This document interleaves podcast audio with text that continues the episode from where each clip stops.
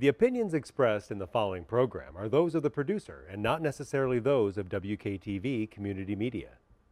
Family owned Palermo Pizza underwrites this episode of Grand Rapids Ghost Hunters Paranormal Podcast, located at 901 Gezon Parkway, Southwest Wyoming, and available at 616 531 8300.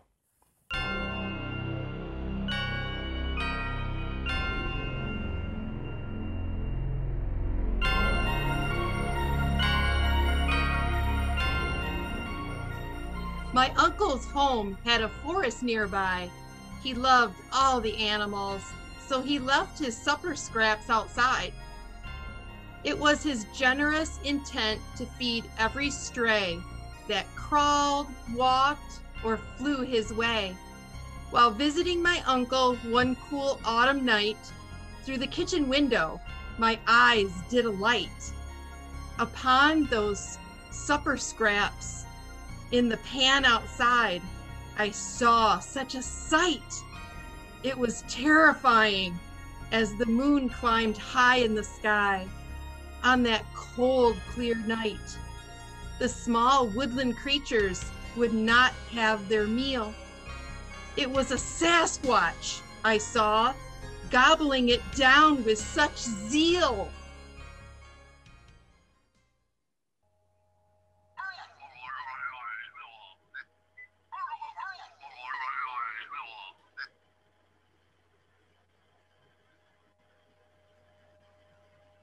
I bolted the door and my camera, I fetched a photo I must have of this giant wretch.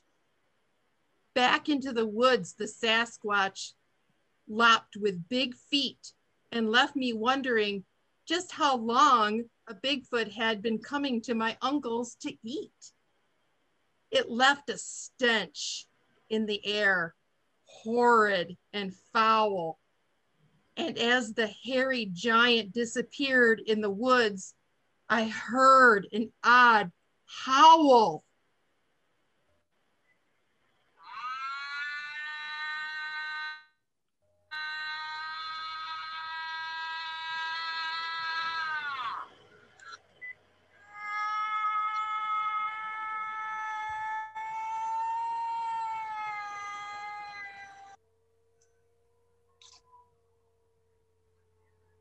Brought to you by WKTV.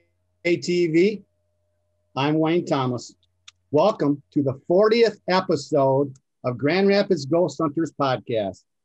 As always, we ask that you please keep an open mind about things that you might not easily believe as we explore the mysterious. This show is all about Bigfoot as we welcome back our Bigfoot guy, from West Branch, Michigan, Phil Shaw.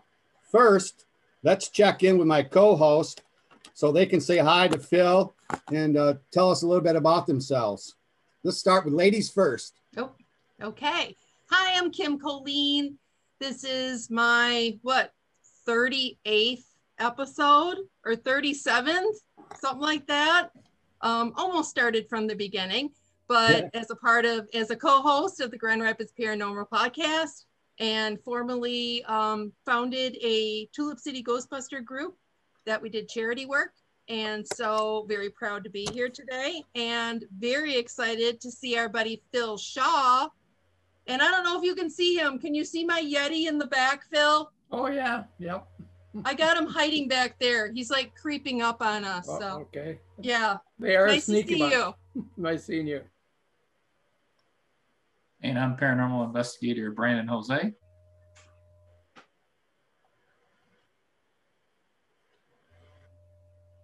Do we lose Wayne? I don't know. Well, Phil, we got a lot There to talk go. about. We want to hear about you. Yeah, we want to hear about your adventure, your sighting that kind of changed your life. We want to hear about the recent West Branch sightings. We want to hear about Bigfoot Discovery Days. So and then we're going to want to get into some specifics, maybe some questions that my co-host have. So, you know, tell us about yourself. Like, how many groups do you belong to? Exactly what uh, teams do you belong to over there in West Branch now? Actually, I just belong to the one here. This is the West Branch Bigfoot Committee. But I, when I do a report, I've got 133 reports now. I do share them with about uh, 14 different Facebook pages, uh, one YouTube and 14. Uh, you know, they all got well. They have some overlap, I'm sure, but uh, but we only have one group here. Remind me again, where is West Okay. Branch? Okay, yeah, West Branch is about 50 miles north of Saginaw Bay City, right up I-75. Oh, okay. Yep. Okay. I know where Bay City is. Yep. Mhm. We're in a very squatchy area, I have discovered. 'cause Okay. We got, we got lots of lakes. Uh, the other day I was looking, Ogemaw County, which uh, is the county West Branch, and it's got 80 lakes. oh my Something in that- gosh. Something in that neighborhood, 80 lakes. So the Bigfoot obviously needs a certain kind of environment. Well, I, I consider them to be a swamp creature. Um, Okay. the BM found, I've heard statements that 80% of it is aquatic materials, roots and, and leaves and stuff from. uh, uh, Because you the swamp. sometimes think of the Bigfoot being in an isolated, very foresty area, maybe way up in the mountains where there might Yeah. not be a very swampy environment, but you're saying not so much, maybe I, in I think, I think uh, you take swamps that Michigan has, you got the cover, you got the food, you got Mhm. water, uh, you know, they're hidden very well. And Yep. the fact is, most hunters, um, people who wander do not go in the swamps. No, very very difficult you know to get to uh well you can get sunk in the in the mud and you know, Right. it's very difficult to go through a thick swampy area Uh, we're getting into some of the specifics, but yeah, you guys are right. You know, Michigan, dense forests, swamps, vast farmlands, plenty of fresh water. We're surrounded by it. We have, you- you're never more than six miles from a river or stream. You know, we're- we're surrounded by the four great, La- four of the Great Lakes. We have 14 billion trees in Michigan. I don't know who counted them, but 20 million acres of forest in Michigan. Uh, 19 million acres are considered timber land. So that's 53%. Was once 95% forest. So we're prime real estate for Bigfoot and Dogman. Do you guys also investigate or take reports for Dogman sightings? know, I, I have had very few dogman reports uh, maybe part of it well really haven't had many but the few that i've had i guess i haven't really recorded them my interest has primarily been bigfoot okay. But, but, but there are some sightings of, of what appears to be a, Yeah. a dog. Well, we want to hear On- your on Bigfoot legs. sighting. yeah. oh, okay. Well, that was in 2006. My wife and I. We want to hear about the. Okay.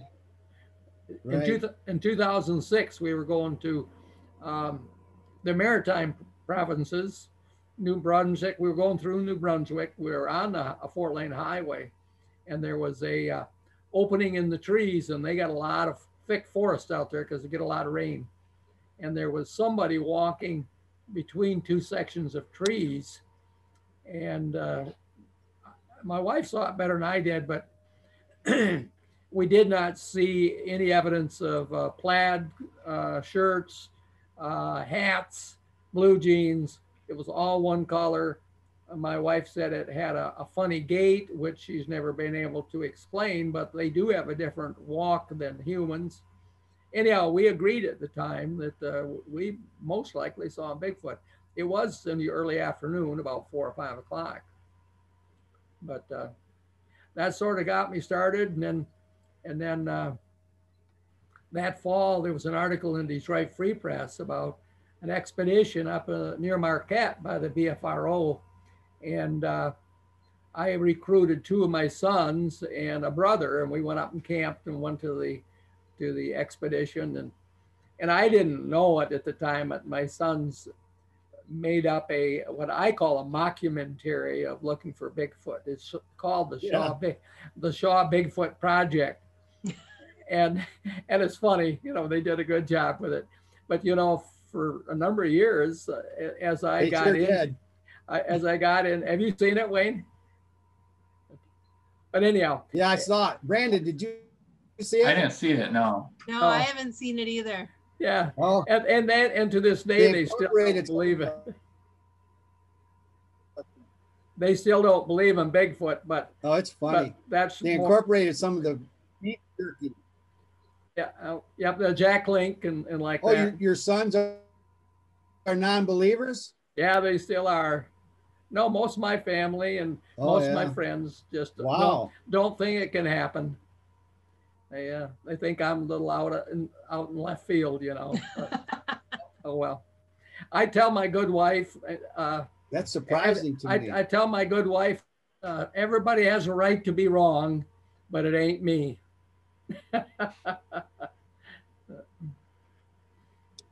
yeah, it's yeah. And It's- it's- Michigan is right up there for Bigfoot. actually. Uh, I think I had us fourth on the list. Yeah, two years ago, um, uh, my wife and I flew to California, rented a car, and went up through the mountains there in Oregon and and uh, into Washington State. So we got to see the mountains there, but then in the fall we actually went to North Carolina and visited the mountains there. And I've come to the conclusion that Michigan really has the best habitat in the world uh, both both for a habitat for the Bigfoot, but also for people to see them, because you know the mountains are beautiful, but man, they're hard to get up, and then you can fall off when you get there. You know, so it's Right? there's there is a lot Exactly. of beautiful place to hide, but how do you observe them when it's so difficult to you know Mhm. get into the mountains? Where here, you know, just being driving on the two tracks and whatnot, or in the swamp, we- they're here. Well, you you've been putting out reports about the Bigfoot sightings. I believe it's in the West Branch area.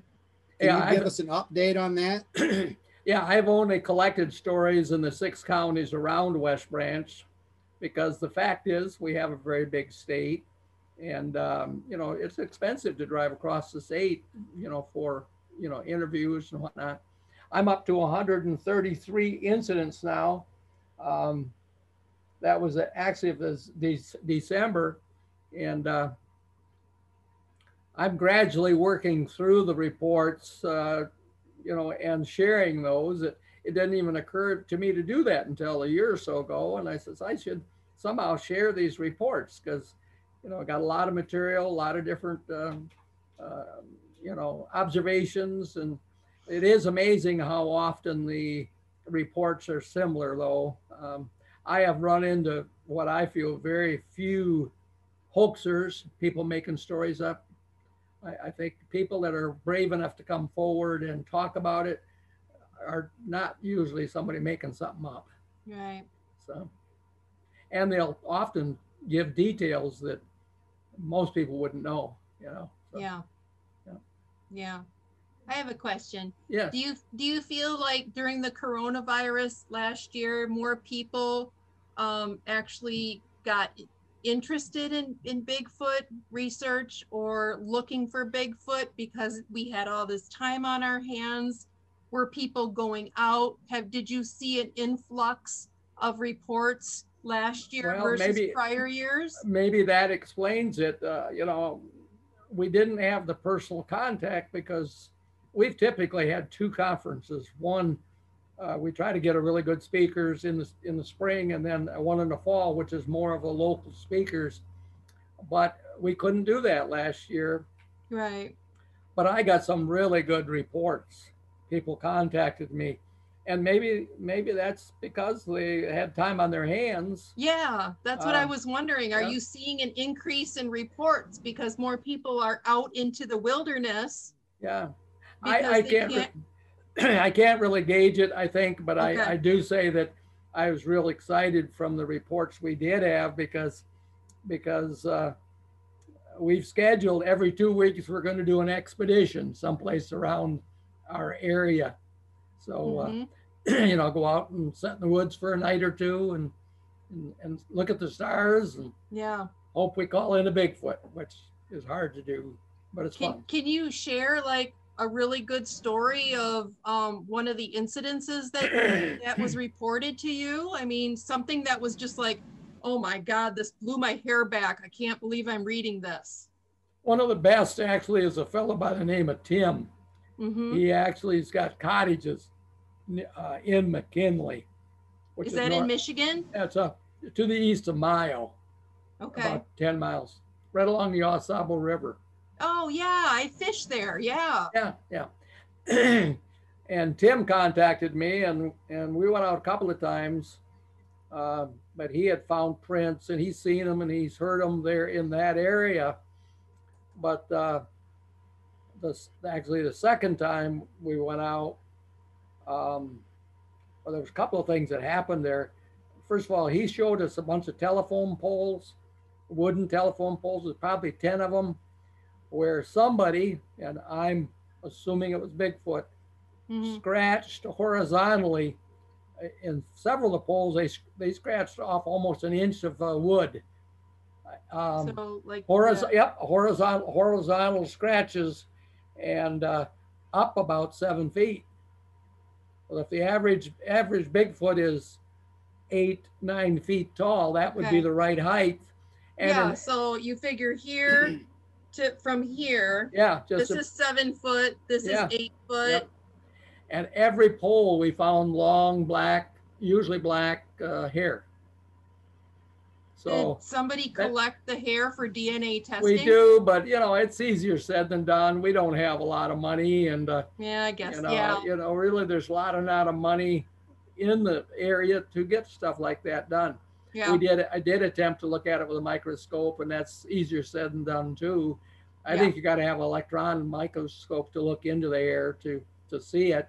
They say it's much like blonde hair or red hair of um, humans, Okay. but but that really blew me away. I put it on Facebook, got very little response that other people had seen Hmm. that kind of thing. Um, But also another time, he uh, midsummer, uh, there was a tree, pine tree in this plantation, actually near a uh, campground, that had been pulled down all the way to the ground, and the top of it had what you would think would be a hundred or two hundred pounds of moss put on top of it, holding it down. Well, this is right part of a campground up there. And I don't know if the DNR or the campers cut the tree down and they left the, the moss. That that moss probably the whole thing did weigh more than 10 pounds. But here's a tree that's six and a half inches in diameter at the base. What kind of being could go to the top of this perfectly straight pine tree and pull it to the ground and deform it so it would stay there without any weight really that that moss Hmm. didn't it looked bulky but there was no weight to that moss at all Phil, you know that picture with the uh, telephone post with the scratches on yeah it? Yeah, yep that's I- one i put on yep I shared that to my Bigfoot page. yeah I was impressed with that because it could not possibly be any sort of a, a buck rub because it was way too high. oh, high. oh, seven feet almost everyone Yeah. was seven feet up in the air could not Right. be uh, bear bear would usually do a horizontal i think we did Right. fine like and I- this. Yep.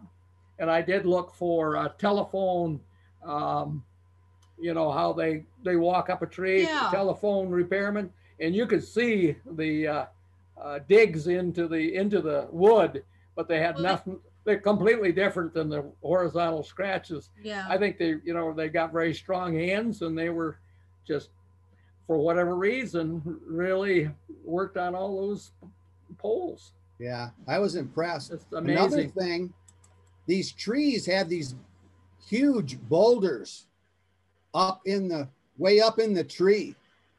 Like something put these boulders up in the tree.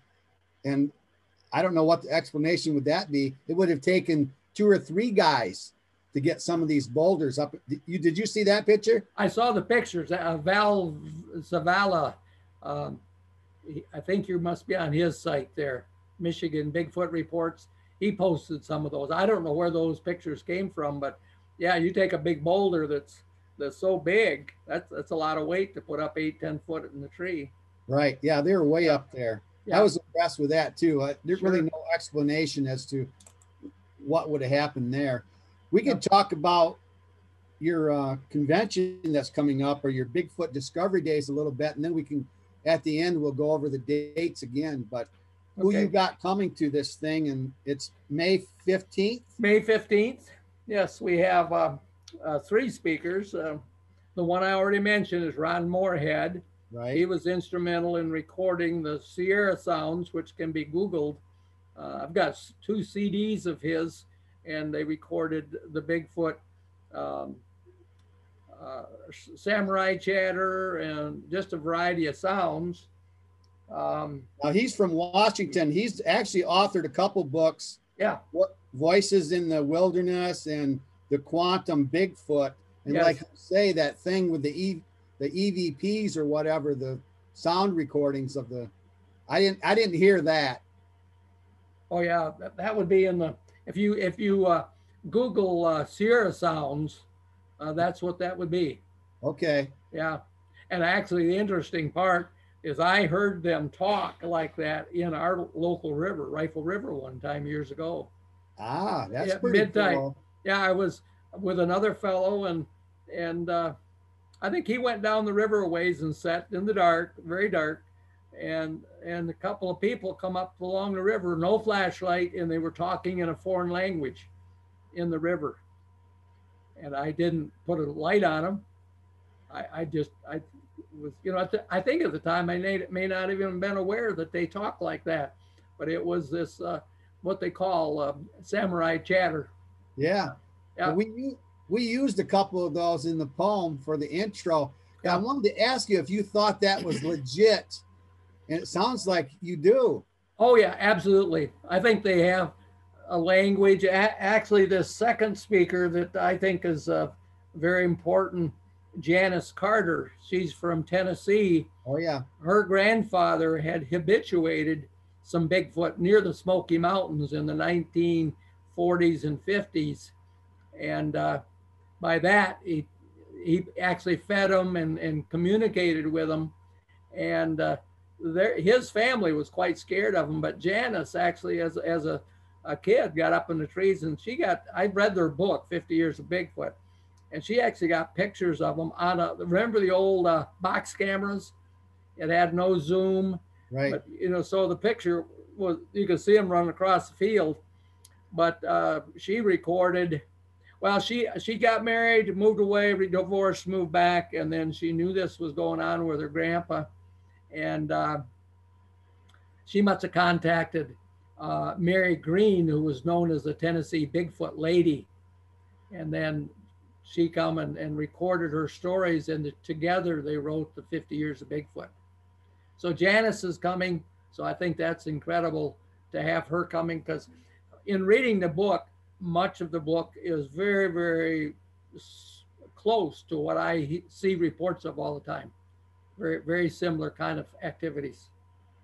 Then the third speak, third speaker is Sheetan Noir from uh, Michigan. She's a paranormal uh, investigator. I think Yeah. you may have interviewed her before A few times a few Yeah. times. Okay, Right. yeah, cryptozoologist author of right. Yeah. four books Sure. Yeah.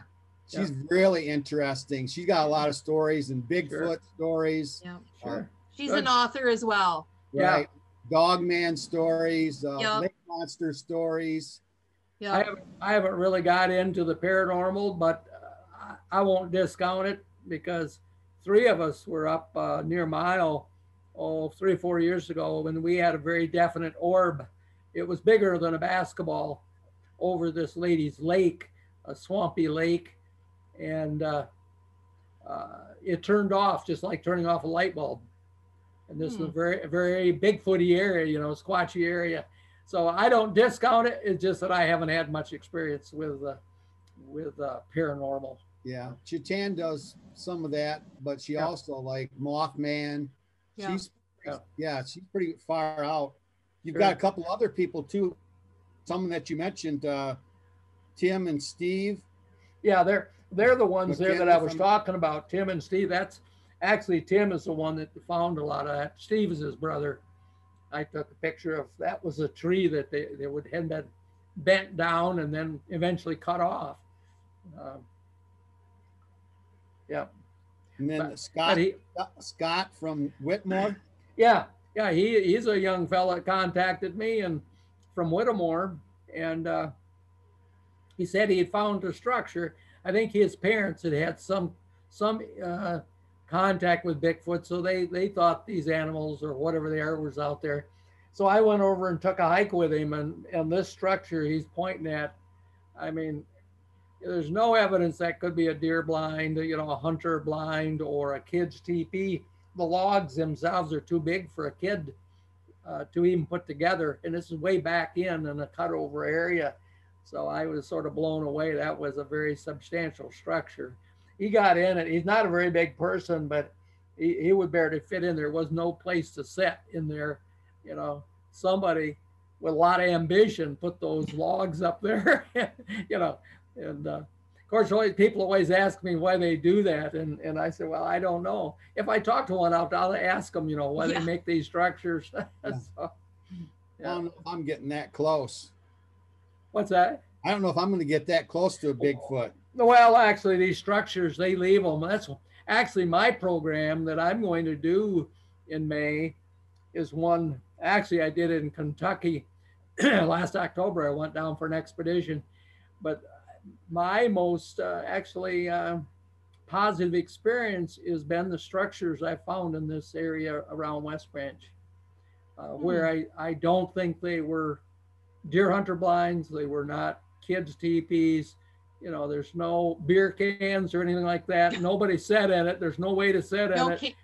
no campfires. No campfire, nothing. It's just a bunch of shrubs or, you know, uh, branches, trees put in the location. In fact, I was going to go up Saturday. This lady up uh, by Gaylord, uh, she, I was up there and uh, looking for antler drops, you know, uh, uh, elk drops two years ago, I think it was. And, and she and her husband went with us and uh, had fun together. But I was going to go up. She found a really big structure. I wanted to go up and see it. Well, she just wrote a couple of days ago. She's got COVID. Oh no. Yeah, I don't hope it's not bad, but you know, Yeah. I think she does special education, and you know, she's got Oh, to, she's got to be uh, isolating for at least a couple weeks. oh Right. yeah. But I was really looking forward to seeing the structure. It was just humongous. The one she she uh, found that one actually had an, an interior cavity to it, so it would be interesting to see if there's any kind of human debris, you know. Yeah. Send people- us pic. uh, Send us pictures. You Yeah. up- Well, I, I don't know. a picture. I don't know if I'm going to go. There's another fellow involved. Whether he knows how to get to it, I may have to wait a month or two. Yeah. Well, when you go. Yeah, yeah. Yeah, I saw your name was on that list, so I was interested if you're going to do a presentation. Yeah, I'll- I'm, I've done, I found about a dozen structures around the area, so I'm gonna be showing those. That's going to be a good a good time. Mhm. Bigfooters, and then Linda Pomranke is on the list it, Sure. also. Yeah, she's gonna be our, uh, town hall, um, you know, MC to interview people. Hopefully, uh, uh, Tim and, and Scott will both do a little bit of that, and talk about their experience. Cause they're, they're not on the agenda directly. Then Mhm. Linda's going to be on our show in about a month. Oh, is she? Yeah, Yeah. so we can talk Bigfoot again. You Yeah. know, Bigfoot goes over well. Oh, does it? Mhm. They've been patient because we do so much other things. We've been doing tarot card readers and Mhm. psychics, Mhm. and a lot of the Bigfoot people, you know, they're only into Bigfoot. But, Yeah. but I have 10 or 12 teams that have been following us regular, but they're anxious to Mhm. talk Bigfoot. So, Oh, yeah. Yeah. yeah. So I think this is going to be well received. Mhm. I guess we can get into some of the specifics now a little bit more. You know, you talked about language, you talked about the sh- samurai chatter. Right. You know, they- had the whoop, Mhm. howl, That a howl that I did was Bobo, and then the second one was actually a female who won the contest. Oh, is that right? Yeah, hers went on a little longer and a little higher, but I thought she did a great job. Both of them. I mean, it was a little hard to distinguish between which the first one was Bobo and the second one was the female who won the contest. Mhm. But you think that's also legit? Those that second one, the the howl. um, I, I, don't, I don't remember it exactly. I did, I've, I've been to Kentucky three times on expeditions. And about three years ago, I recorded seven minutes of what I think was a very valid uh, Bigfoot uh, howl type of thing. Okay. I, I called it a mad ape. I think we we we built a campfire in the valley, and and I think the Bigfoot we were in his way, and he started howling, and and uh, it was it was funny. I was watching the fire. I guess my true colors came out there because there was a group of people said, "Well, let's go down there and, and, and look at this guy." And I said, "That's okay. I'll stay here and watch the fire, keep the fire going." I mean, he sounded he sounded like an 800 pound ape to me, so I didn't really want to, and I didn't have any gun or anything, but. You know, I, I got a good recording. Uh, It's been difficult to, to, to share. So it, it seems like it's too big to, to put on the media or Mm. at least with my knowledge base of computers. So, yeah, I repeat that story. I'm with you. I've been I've been saying the same thing. The Bigfoot tracks are going one direction. I'm going to be going. you're going to go the other direction. That's right. Yeah. Well, you came all that way. You might as well just go look for them, right? Well, if you got enough around, you know they're going to be gone anyhow. They they're not Yeah. gonna they're not going to stick around. But other language, whistle, knocks. Do you guys do the knocks when you're out in the woods? We do some. I, I don't have a lot of confidence in in the stuff. I, uh, you know, to me it looks like it's almost happenstance. I, uh, I actually I was reading a book by a fellow out in Oregon. I thought he made a lot of sense, just going out and sitting and maybe playing some uh, Indian type music, very soothing music. Uh, sleep under the stars. I, I haven't done it much. I tried a little bit last year, but I wonder if that would have just as good effect as banging on the trees and you know that could be almost Yeah. a uh, could be a uh, adverse behavior for them you know but if Right. you play they play music he claims that they'll come up and watch they love music they'll come up and watch you you know Yeah, there's an there's something uh, kind of contradicts itself because I've heard that they're shy, Yeah. but yet they're inquisitive enough to look in your windows. Oh yeah, yeah, and they- love to watch kids. I think kids playing and whatnot uh, is you know something they do. They I think they're actually a lonely creature, Okay. and if they're almost human, like I think they are, you know, a young ones, it's pretty hard for them to mix with people. We don't we don't like big shaggy smelly beasts, you know. So, Right. so, Yeah. hey, I Phil, yeah. is it is there any truth that if you cook bacon in the morning, it'll attract a Bigfoot?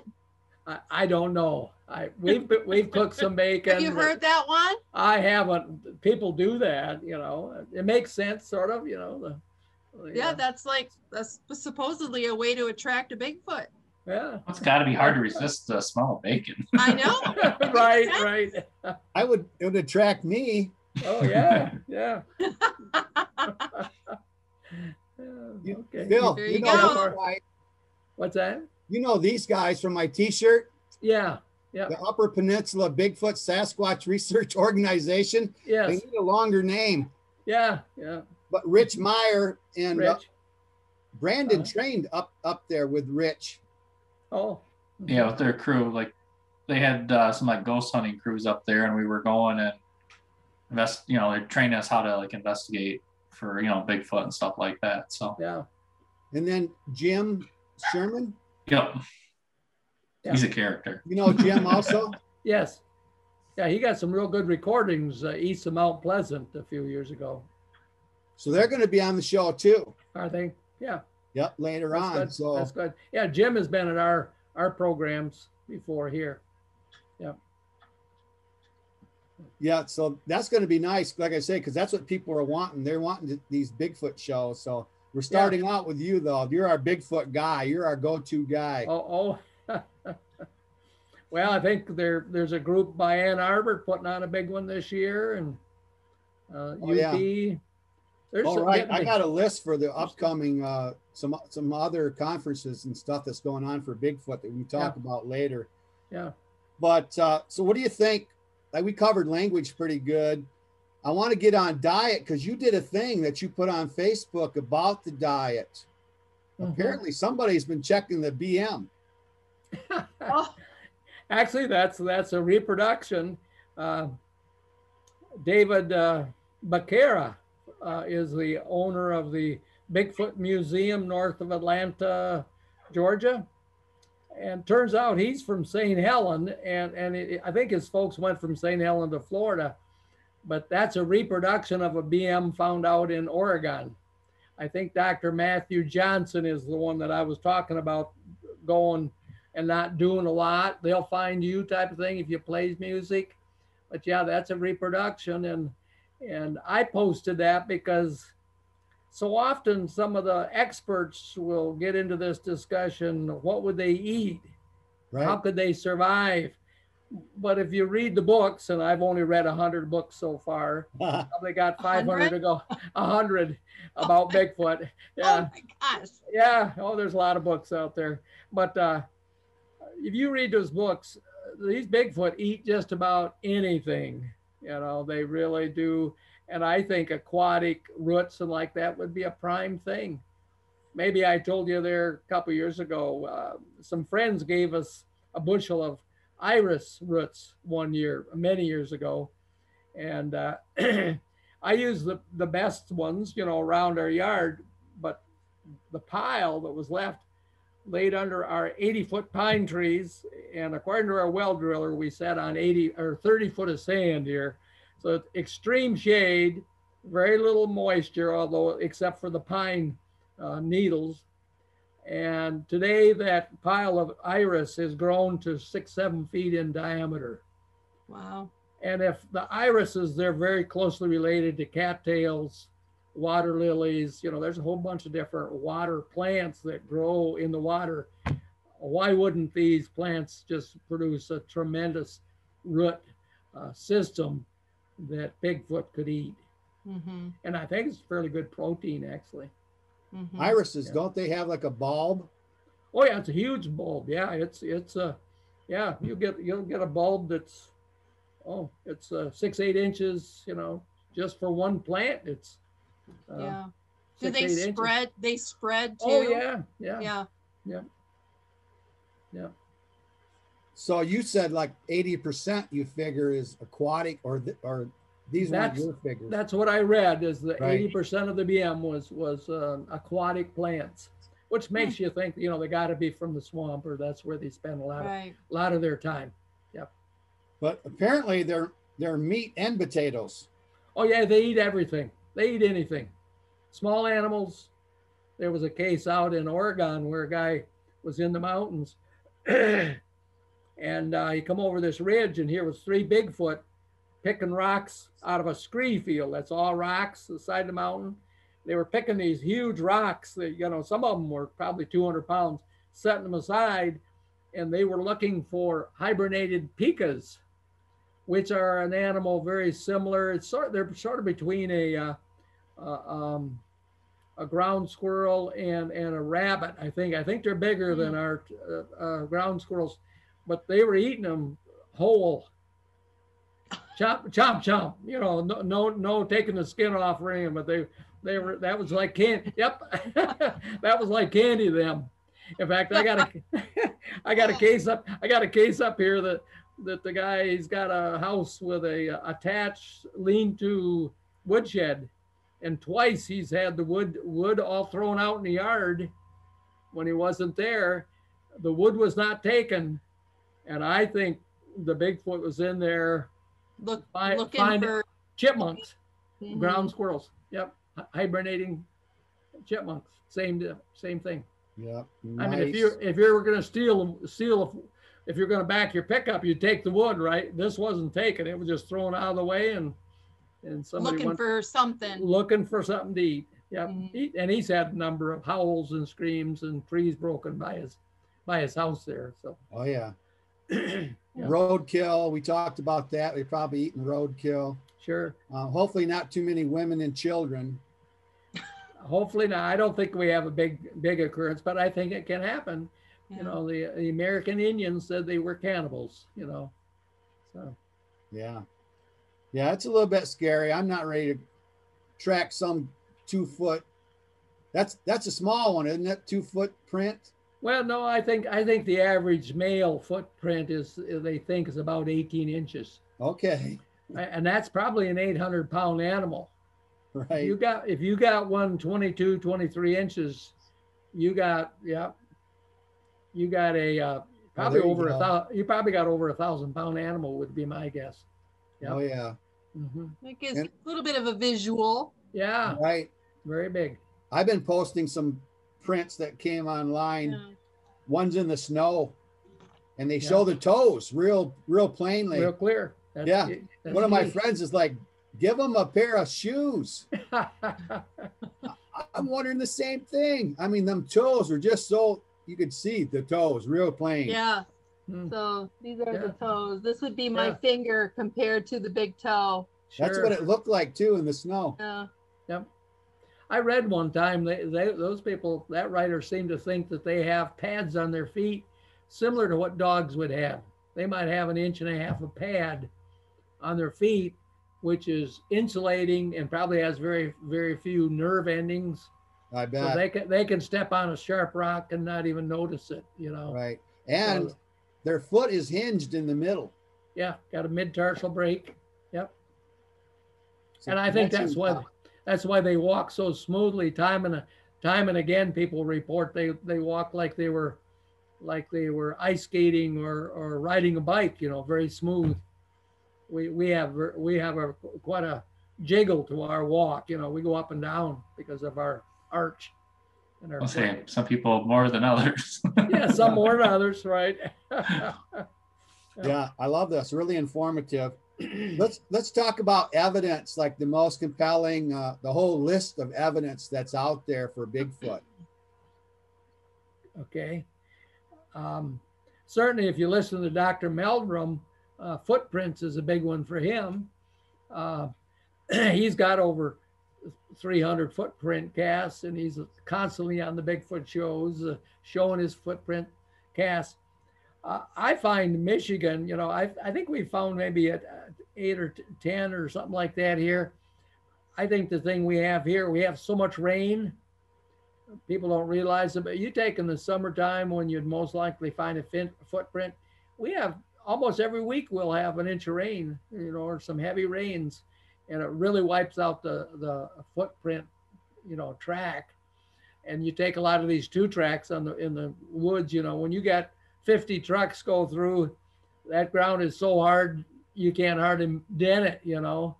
Uh, the the tracks I've seen have been been either in, in between the tracks or in a soft area. And uh, but we have so much material on the ground, it's very difficult to find. Tra- I've never found one myself, but I've been to where people have found them. Oh yeah, And uh, that's Yeah. one of the one of the evidences. Uh, structures, I feel, is good evidence because it's it's something that it's very unlikely people have enough ambition to do. Vocalizations, people hear hear this stuff like uh, Ron recorded. Yep. yeah. Hand castings is another Yep. one. Castings, Handprint. yep. hmm Body impressions is one that's on this list. Yeah, they got the uh, body impression out there in Oregon that one time. I think it's pretty rare.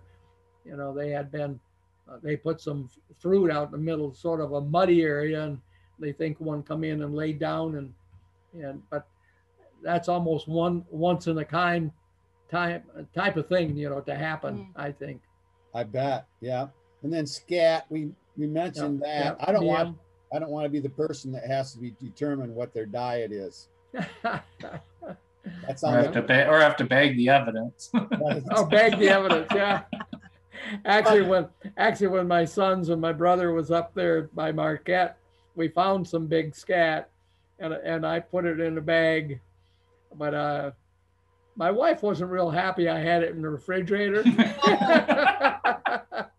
I know. but it, but I, th- I concluded it probably was bear because there was a lot of berries in it, and Oh, it wa- and it wasn't big enough. You take a particularly a full size male Bigfoot, he'll leave a pile as big as what a, a, a thousand pound horse would, would would leave, oh, yeah, good point. and they leave a lot. they leave a lot, burn that. huh? You probably burn it on your fire like they do with the Could elephant. gun. could yeah yeah it Right. out sure. So you mentioned beds or structures. Uh, smell is on my list for evidence. Right. You might I've smell them before you see them. I've never experienced it. I think you'd have to be downwind to smell them. And I think you would also have to be near one that hasn't been in the water. You know, if they're really aquatic and if they have any sense of cleanliness and they, and they go into the rivers, they could be as clean as you and I would be without the deodorant. But if you if you're if you're taking a Bigfoot that has recently killed a deer on a hot summer day and he doesn't eat it all in one sitting and uh, he hasn't jumped in the lake lately, you're going to have exactly what they say they smell like. A lot of times they say it's between a dead body and a bad outhouse. And that's and that's exactly what they'd smell like. Yeah. But but on the other hand, if you got them, if they've been in the river looking for fish or crayfish, they may be very clean. But I think you'd have to be downwind of them. You know, you wouldn't smell them. If you could see them, but if they're upwind of you, yeah, Yeah. skunk ape. Not gonna- know, not gonna those smell 'em. names. There's so many different names. yeah, You know, for Bigfoot and scat, uh, Sasquatch. There's the Ohio grassman. hmm Kentucky has Kentucky bearilla. I'm not exactly Mhm. sure if that's a dogman or a Bigfoot. Uh, the Ojibwa Indians called it the wild man or stinky beast, and the Chinese call it wild man. That's what I call my buddy, wild man. you know, uh, the but in the Himalayas, they now they've got a different name. Is it a different? Is it something different in the Himalayas? The Yeti. Is that the same thing? I think it's basically the same thing. The uh, the publicity is the the ones found on the mountains in, in the snow. In fact, the prints that you see of that, they, they had two big toes. You know, not just one big toe, but Oh. two. Hmm. And uh, but I think you know the Himalayas is the biggest mountain range in the world. Uh, it's got just a humongous uh, climate uh, changing. Um, I, I think I think they're really in the swamps and in in the woods. You know, more. I mean, what's to eat up there on the mountainside in the snow? You know, I'm probably small animals, but I I, I think mostly they're in in the swamps and like that. Mhm. That's what people want to know, though. You know, everybody, the areas have special names for them, but they want to know: is it the same thing? Yeah. Well, I think they can vary just like humans. You know, we got pygmies, we got uh, some of the uh, African tribes are very tall. Um, so, you know, and of course we got different colors, and you know, so I think they can have a variety. So I think there's my brother is Sasquatch because he's he's hairy enough. yeah, He's short. He's shorter, but he's he's awful hairy. He could be part Sasquatch. And with the COVID, I started turning into a Sasquatch. yeah, yeah. I'm getting awful hairy. My father-in-law had a lot of hair. He, he, he had hair all over his body, but not to quite the extent of a of a Bigfoot. But talking about, and you mentioned a little bit already, the color.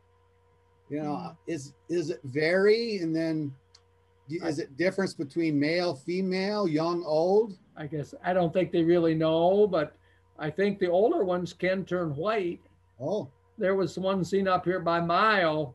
Um, these people were. It was after a forest fire there, so you wonder if they'd been in the the ash. But they said it was white. But there's been other reports of them being white. So Would that be like gray hair for us then? could could be could like be an older An older one, yeah. yeah. developing gray hair? But but a lot of times they're reported to be reddish, a reddish Okay. color. Yeah. Mm. Yeah, the one one of the more recent reports we had was uh, just north of St. Helen here uh, in deer season. I had two reports during deer season this last fall. One, a, a pretty big one, ran across the road just north of St. Helen, which is near West Branch, between us and uh, Houghton Lake. And he said it had a lot of hair. And uh, I think he said that was dark and reddish, had a reddish Hmm. tinge to him. Yeah. That's interesting. Yeah. Yeah. See, my hair used to be uh, to- quite dark. Darker than it is now. Huh? Oh, yeah. I know the feeling. Okay. Well, I could see that happening, or a, a silverback ape, you know, yeah. Mhm. as Yeah, they change as they get older, older. grayer. Sure. Seems to be working with me that way. You guys uh, got any more specific questions?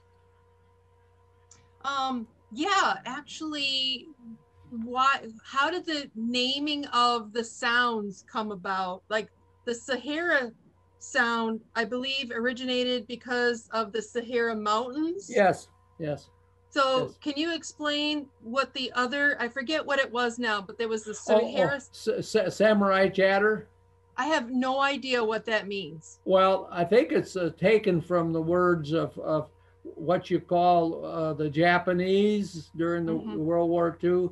Uh, the samurai had a had a uh, you know Oriental lilt to their voice, Okay. And uh, so I think that's where it comes from. Where the Sierra sounds. Uh, Ron Morehead and his friend Yeah. or, and and family, actually, brother or two went up in there, and uh, that was in the high Sierras, so that would be called the Sierra Sounds. So, what's the difference between the two? Oh, the Sierra Sounds is is uh, um, I would say that means the wide range between howls and screams and Okay. and and including samurai chatter, samurai chatter, but the samurai chatter itself is more of the talk. I think Hmm. that's where they're they're Okay. So talking- that's more of a communicative type thing. right. where right. the other one is maybe like this is my territory i'm Could be. it's Could be. more of a like keep away a Could be. warning per se right, right. okay that makes think- more sense now Yep. They also whistle. I think the thing that's under underrated is they whistle more than people realize. They have a very Hmm. well. They have a big chest. When you think about a male Bigfoot, Mhm. they're basically four times bigger than an average 200 pound man yeah or 800 pounds. so the and- lung capacity Oh my goodness. We have we have about two liters of air capacity in our lungs. They would have eight liters of air. right A lot of times the chest itself is is seen to be four to feet, you know, uh, four feet wide, and very deep. like Yeah, and, and, and yes, and very deep. So you know, uh, the the vocal capacity of, of the Bigfoot. In fact, they think the, uh, that they have what they call a infrasound um, much like lions, uh, elephants, whales, uh, they they have such a large uh, uh, vocal tract. They can actually make sounds below what we can hear. Really Yeah, and it can. And if if you're they call it being zapped, and if they zap somebody, uh, you can fall right down. It can make you physically ill. They wonder if they use that to capture animals. Sometimes, you know, they disorient them, and uh, so they can make a sound almost silent silent oh yeah, we human would we wouldn't hear it, but it would upset us. Yeah. And to make us drop like a log Well, you can really, really uh, make us feel bad. Yeah. Yeah, I've got a friend. He's one of the Bigfooters from uh, Ernie Far, uh, Ernie Fargo. Actually, he lives near Ann Arbor, but he's got property. His family's got property up by Atlanta. He claims he was out one time, and his friend got hit with a zap and just knocked him right to the ground. So, and Yeah, that can that's happen. pretty incredible. Yeah. A lot of people don't realize it, but that's actually you hear these stories where the the Cubans uh, interfered with some of our ambassadors in in our uh, like that. I don't know if you've seen stories about that. I think the Russians and the Cubans, and we probably have the same capability of using infrasound such that it can upset, you know, people's apple cart, you might say, or Yeah. psyche. Yeah, same kind of thing. Yeah, it's done like in one of the embassies. I know there were reports that like Yeah. our military did it in the Gulf War Oh, did they? against the Iraqis. I've heard stories of that happening too. Well, it wasn't too long ago. The Cubans Mm-hmm. did that with one of our embassies, and there was a bunch of our our uh, um, ambassadors that were sick from it. Mhm. So I think it's the same kind of thing. The doctors use sound to melt my nerves in my back. Really? No way. Oh yeah, so sound can be very powerful if you hit the right frequency. Well, is that similar to microwave in that case? Is that a microwave like you cook your food with? Yeah, well, they didn't stick me in a microwave, but I hope not. I think you know, yeah. This, you know, you warm your food up with a microwave. You know, how's that That's the happening? thing, You know? right? Yeah. Yeah, you get the right frequency. yeah. That that's pretty amazing too that they would have that ability. That would keep anybody from getting too close to them. Yeah. Yeah. Well, if Maybe they- that accounts for the reasons why there's not a whole lot of sightings. could be. because if they zap you, you you're never going to be able to get close to them. Yeah, Yeah. yeah. I think And they could. Figure, I, you figure too, if you're getting disoriented like that, you probably, you know, that- like that might make you question too, kind of what you experience because you might be thinking, oh, maybe I'm dehydrated or you know right. something Or something food poisoning or something. I think it's Mhm. worse. I think people can. It can be worse than that. They can be psychologically Mhm. uh, um, messed up from it. Actually, if wow. they if they I do it very severely. hallucinating. Yeah. Mhm. They haven't a- even had any wine coolers yet. Right. Right. Make them physically throwing up and stuff like that. Actually, they can do that.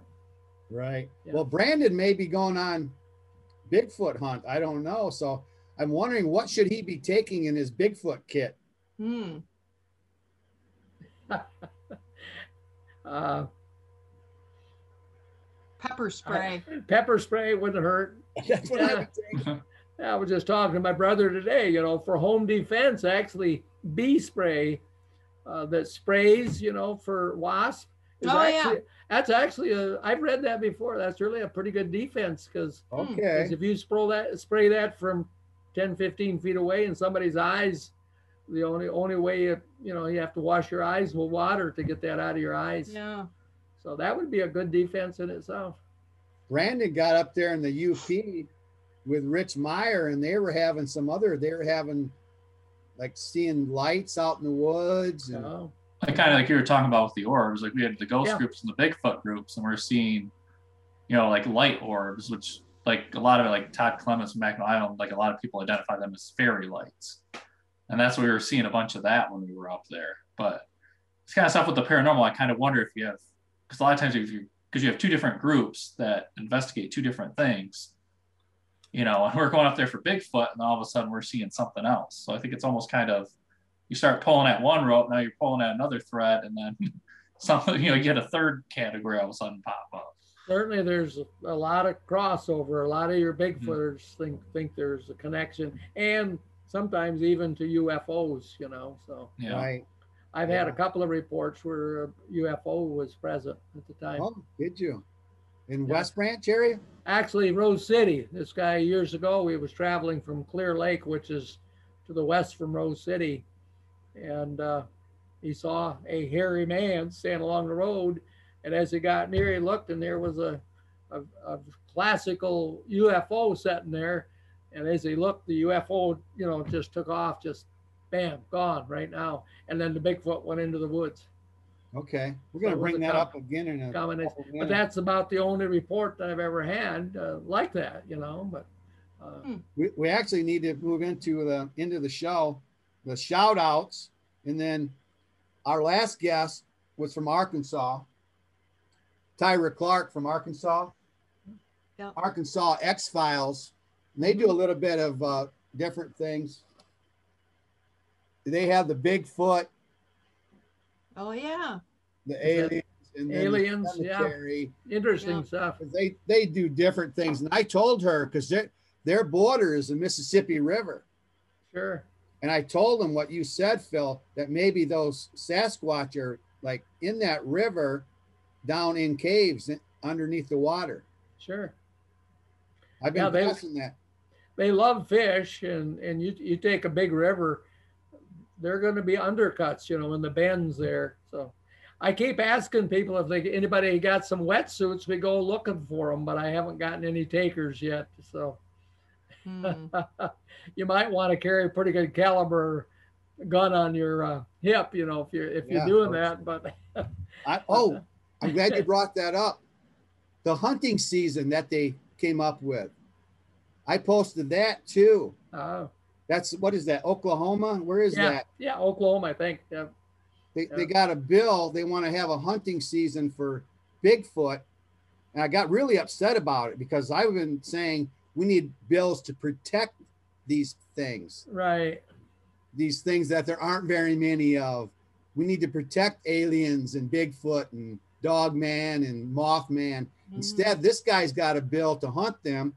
But I found out after I read into it more, it's a $25,000 reward to trap Bigfoot, not to kill him. It's not a license to kill. Oh, I thought it was more like two million dollars.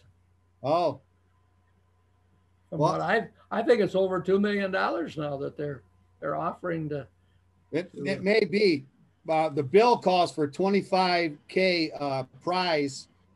It was Justin Humphrey Huh. from Oklahoma. Oh, but they're- A new bill. That, I, it was upsetting. I posted it in, in, in my group. Mm-hmm.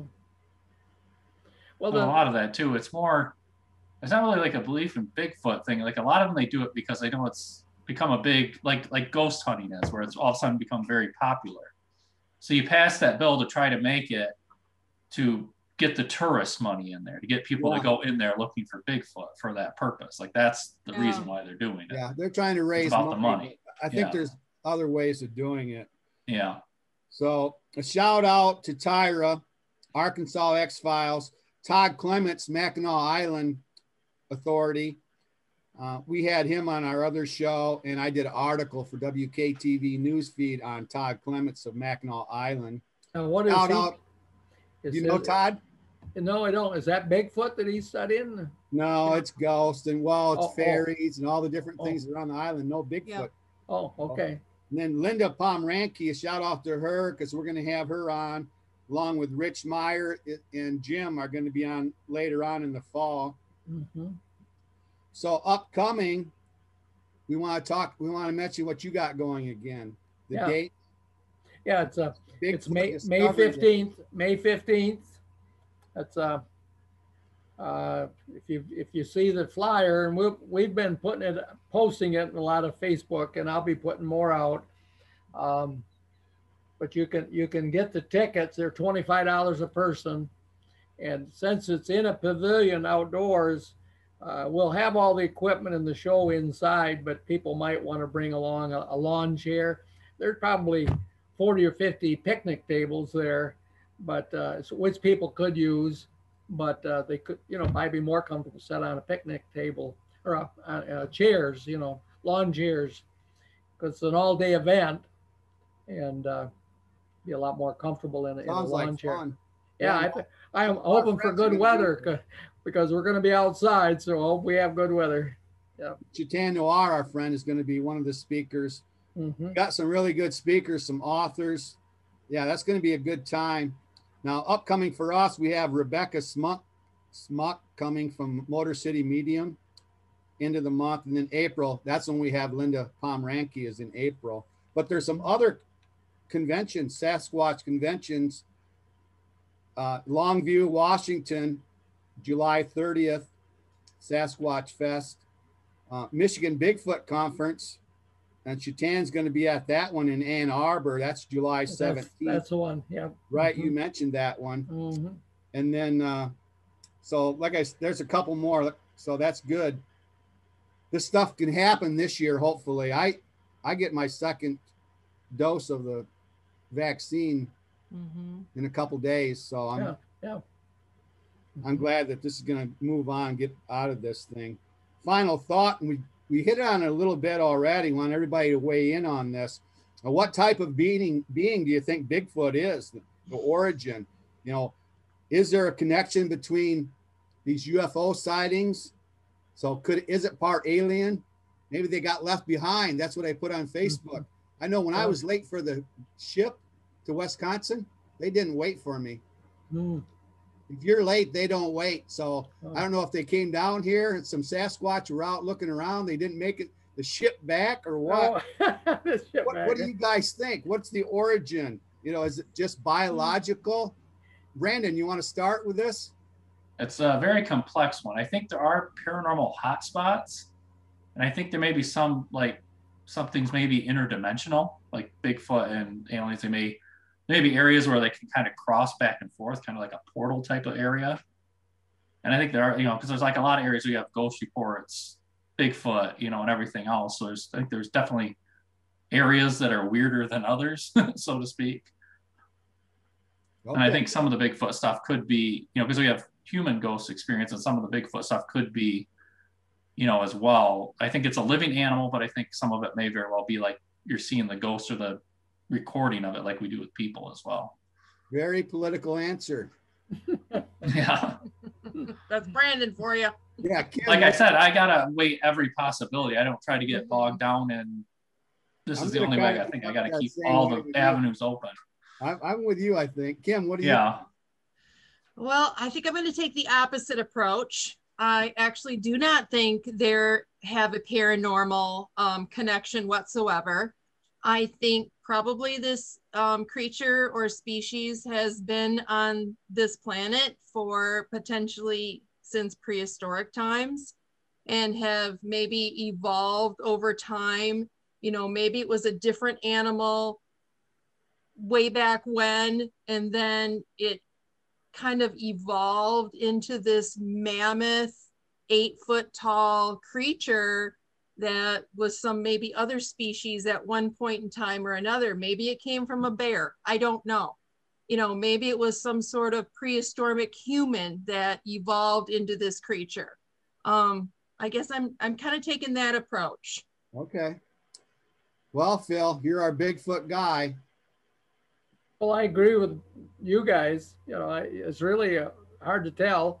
The uh, DNA testing that uh, uh, Melba Ketchum did would indicate they're very, very close to human.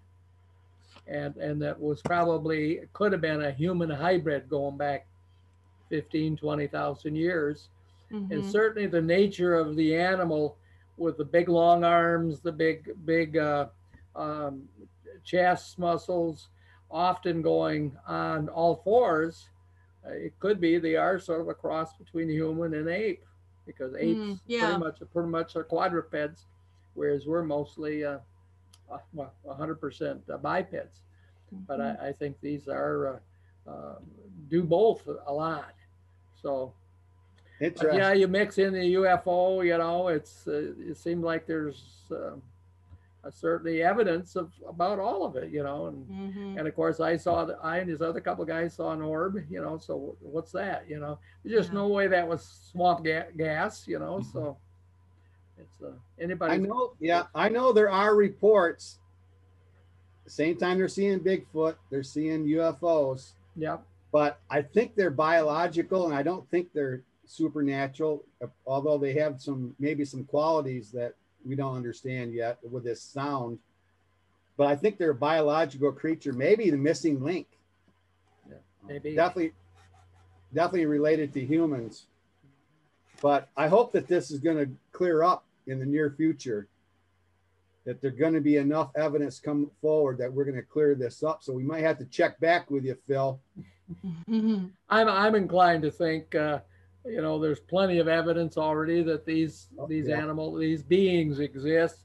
Mhm. Actually, I've read several times that uh, there's more evidence right now of the existence of Bigfoot than what it would take to convict a person to be put in prison for life.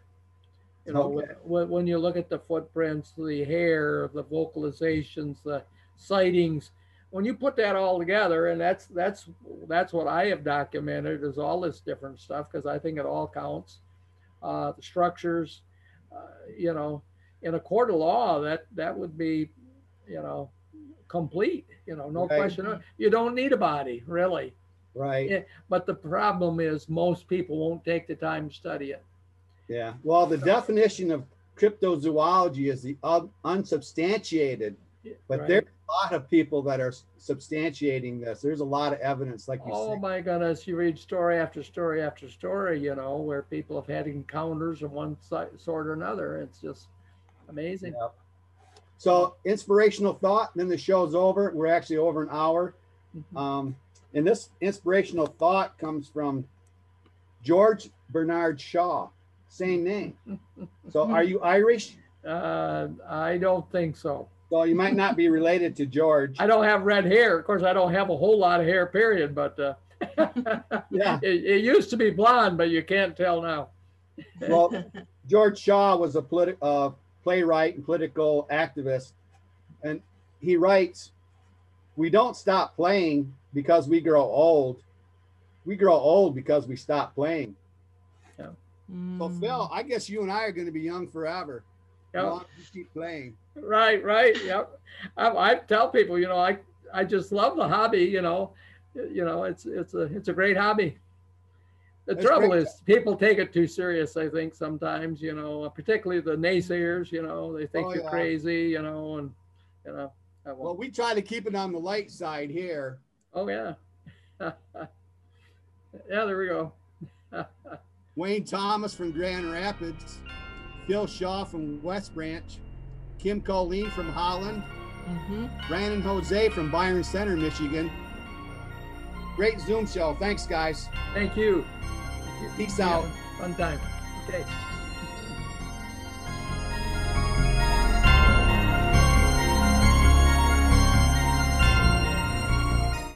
Family owned Palermo Pizza underwrites this episode of Grand Rapids Ghost Hunters Paranormal Podcast, located at 901 Gezon Parkway, Southwest Wyoming, and available at 616 531 8300.